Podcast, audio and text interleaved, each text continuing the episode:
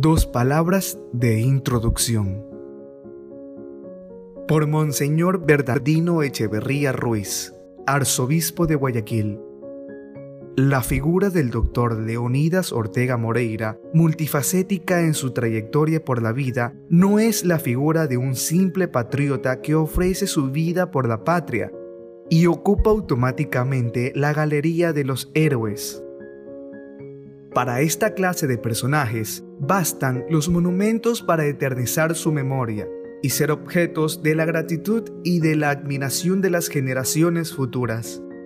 En el caso de los grandes héroes, lo que les da derecho a conquistar la inmortalidad es sencillamente un acto heroico, una hazaña gloriosa. Esto no sucede con los hombres que han forjado su grandeza en el esfuerzo perseverante y cotidiano, en la heroica tarea de su autorrealización. Los hombres que se modelan su propia grandeza en el cumplimiento del deber van escribiendo cada día una historia de su propia grandeza y levantándose de esta forma, no un monumento que es símbolo de un simple hecho glorioso, sino escribiendo los capítulos de una vida, que es una enseñanza para la posteridad este es el caso del doctor Leonidas Ortega Moreira. Él no fue un hombre que mereció un monumento por una hazaña, sino un hombre que se levantó por su propio monumento, construyéndolo con sus propias manos a lo largo de su vida. Quienes consiguen esto en su vida, más que un monumento, necesitan una historia que describa detalladamente los capítulos de una vida consagrada al servicio, a la superación, a la modelación de la propia perfección. Y esta es la característica de los hombres verdaderamente grandes. Por eso, el doctor Ortega necesitaba de un libro en el que se recojan los episodios de su vida y formen los capítulos de su historia para que puedan leerse las maravillosas enseñanzas que dejan a la posteridad y para que aparezca la verdadera dimensión de su alma. Y para que la historia sea una auténtica imagen de la vida, debe captar la imagen que presenta, no situándola en un punto estático de la existencia, sino enfocándola en su interrumpida sucesión de la vida en su dimensión dinámica, en forma que no se presente al fin una imagen inmóvil de la persona, como las fotografías que se obtienen con las máquinas, sino una especie de filme que dentro de la continuidad del movimiento nos deja una impresión de la reproducción de la vida. Esto es justamente lo que se ha pretendido realizar al presentar en un solo volumen los diversos capítulos de una vida que se generan y complementan mutuamente. Para obtener este resultado, se ha logrado enfocar la vida del doctor Leonidas Ortega a través de varios lentes que se complementan,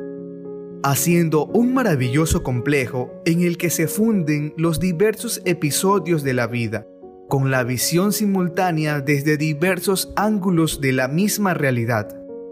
Esta es la razón por qué, para describir la misma historia y trazar los rasgos de la misma personalidad, se ha buscado la colaboración de algunos distinguidos escritores quienes enfocan la multifacética personalidad del doctor Leonidas Ortega Moreira.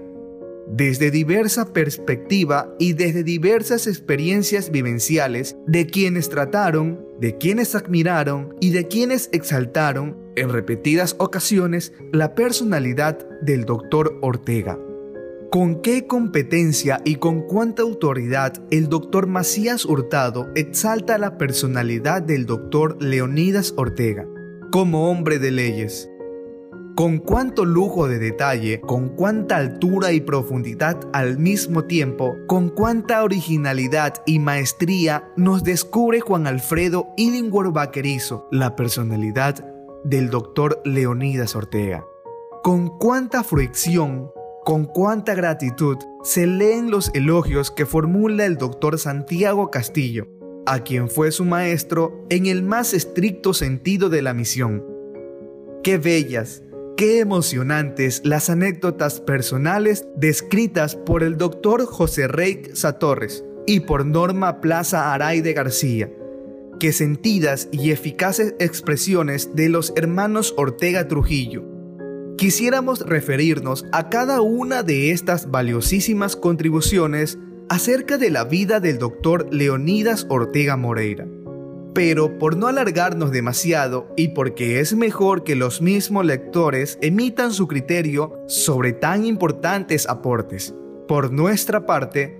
queremos referirnos brevemente a cuatro de los puntos de vista claramente definidos. Nos referimos a los aportes del doctor Armando Cruz Bahamonde, del doctor Galo García Ferot, del doctor Alfredo Hanna Mus, del doctor Carlos Estarellas Merino, a quienes deseamos aludir en los pocos conceptos que expresamos a continuación. Para conocer a fondo el alma del doctor Leonidas Ortega, no podemos contentarnos con los datos escuetos de su biografía. Hay necesidad de presentar toda una profundidad de su personalidad en aspectos como en sus iniciativas llevadas a cabo, tales como la fundación del Colegio de Abogados de Guayaquil. Este no es un simple acontecimiento de su vida, sino una verdadera transparencia de su vida durante algunos años en la realización de un proyecto por todos acariciado, especialmente por los juristas de la ciudad de Guayaquil. El doctor Armando Cruz Bahamonde, minucioso relator de este importante episodio de su vida, no se contenta con reunir unos cuantos datos de la forma como se realizó este proyecto, sino que se adentra en el alma del doctor Ortega, para destacar la importancia y la trascendencia de la constitución de la obra, cuya realización había protagonizado.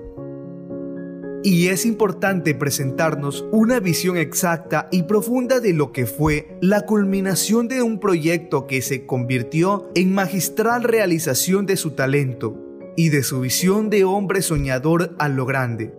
Es igualmente maravilloso adentrarse en su alma de jurista, para descubrir que su título de abogado de la República no es simplemente un título profesional que le ayuda a cumplir una actividad dentro de la colectividad a la que pertenece, sino una verdadera misión frente a la vida que se debe encuadrarse dentro de la vocación del hombre, que se ajusta a los inescrutables planes del Creador de todas las cosas. Ser un abogado o un jurisconsulto dentro de la sociedad es algo común y corriente, pero convertir la abogancia y la jurisprudencia en instrumento para construir la sociedad es llegar a comprender la función creadora del hombre en el ejercicio de los carismas que hace la personalidad del ser humano. Una visión profunda, original, y sublime del deber y del derecho de los hombres en el plano de la verdad y la justicia, nos presenta justamente al doctor Galo García Ferot, quien, con una competencia de verdadero maestro, con una visión de las realidades que trasciende a la limitada visión del hombre común y corriente, nos presenta a este distinguido catedrático que ha logrado no solamente sentar cátedra en las universidades en la que ha sido profesor, sino que ha sabido conducir con acierto la filosofía de la educación dentro del ambiente de nuestra patria en su alta función como ministro de Estado, no cabe duda leyendo lo que dice el doctor Galo García en su maravillosa presentación de un maestro líder para el Ministerio de Educación. Se puede captar la grandeza de espíritu del doctor Leonidas Ortega, grandeza de alma que describe con competencia y brillantez, porque el mismo doctor Galo García es un jurisconsulto de extraordinaria calidad. Pero si el doctor Leonidas Ortega logró asentar el pedestal de su gloria en sus diversas actividades como jurisconsulto de vocación y de misión, sí logró dar un importante aporte a la estructuración de nuestra sociedad con la fundación del Colegio de Abogados, y sí supo desempeñar con brillantez y, más que todo, con responsabilidad el alto cargo de ministro de Educación en el gobierno del doctor Camilo Ponce Enríquez. Nos dejó también un hito luminoso y único en su vida, en la parte que tuvo como confundador y organizador de la Universidad Católica de Guayaquil. El amplio, minucioso y conmovedor relato descrito por el doctor Alfredo Hanamus que se hace en otras partes de esta obra acerca de la Universidad Católica de Guayaquil, a más de presentar la historia más completa, más real y minuciosa de esta universidad, describe otras de las grandes facetas de la personalidad del doctor Ortega, que le han conquistado un puesto de gloria en los anales de la historia de la Iglesia de Guayaquil. Y justamente porque ha conquistado el doctor Ortega un puesto de honor en nuestra historia. Amigos leales como el doctor Carlos Estarella, quien compartió con el doctor Leonidas Ortega la misma luz para sus ideales, la misma fuerza para la lucha, la misma fe para su identidad de cristianos. Había esperado que el tiempo le haga justicia rindiéndole un homenaje como él se había merecido. Por ello siente el doctor Estarella grande alegría cuando se entera de que se va a eternizar la memoria del amigo por medio de un libro que recoja en sus páginas el recuerdo de alguna de sus obras, algunas de las cuales la realizaron juntos. Y se une también él con los redactores de este libro para rendirle su homenaje de amigo, de colaborador, de coideario y de admirador. En verdad, son algunos los ilustres guayaquileños que de diversas formas contribuyeron a que sea una realidad la Universidad Católica. No podemos desconocer los trabajos previos realizados por destacados personajes que en forma decisiva contribuyeron a la fundación de la Universidad Católica de Santiago de Guayaquil. Pero no cabe la menor duda de que, al lado del arzobispo de entonces, Monseñor César Antonio Mosquera, la Divina Providencia colocó la egregía personalidad del doctor Leonidas Ortega para convertirlo en instrumento indispensable en la fundación y organización de la nueva universidad. Monseñor Mosquera, sin vacilación alguna, como observa el doctor Hanamus, se había fijado en él para compartir con él la responsabilidad de una obra que, en ese momento, parecía una utopía, o por lo menos una aventura.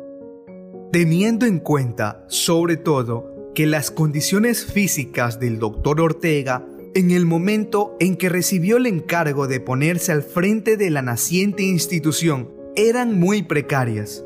Acababa de regresar de los Estados Unidos a donde había ido para someterse a una dolorosa y delicada operación quirúrgica que le dejó postrado y no le permitió movilizarse, sino con una silla de ruedas o con muletas. No cabía la menor duda. La divina providencia había escogido al doctor Leonidas Ortega para cumplir esta misión de tanta trascendencia. El aporte que se dio a esta, humanamente hablando, temeraria iniciativa no fue solamente el de su experiencia de jurisconsulto y de alto funcionario de Estado, pues, como hemos dicho, él desempeñó el cargo de ministro de Educación en tiempo del doctor Camilo Ponce Enríquez, pero, lo repetimos, no era solamente el aporte de sus conocimientos y de su experiencia pedagógica lo que iba a dar para esta noble causa sino el de su entrega incondicional. Lo más importante fue su mística, su responsabilidad, su fe. En ningún momento creyó que el nombramiento le daba mayor honor.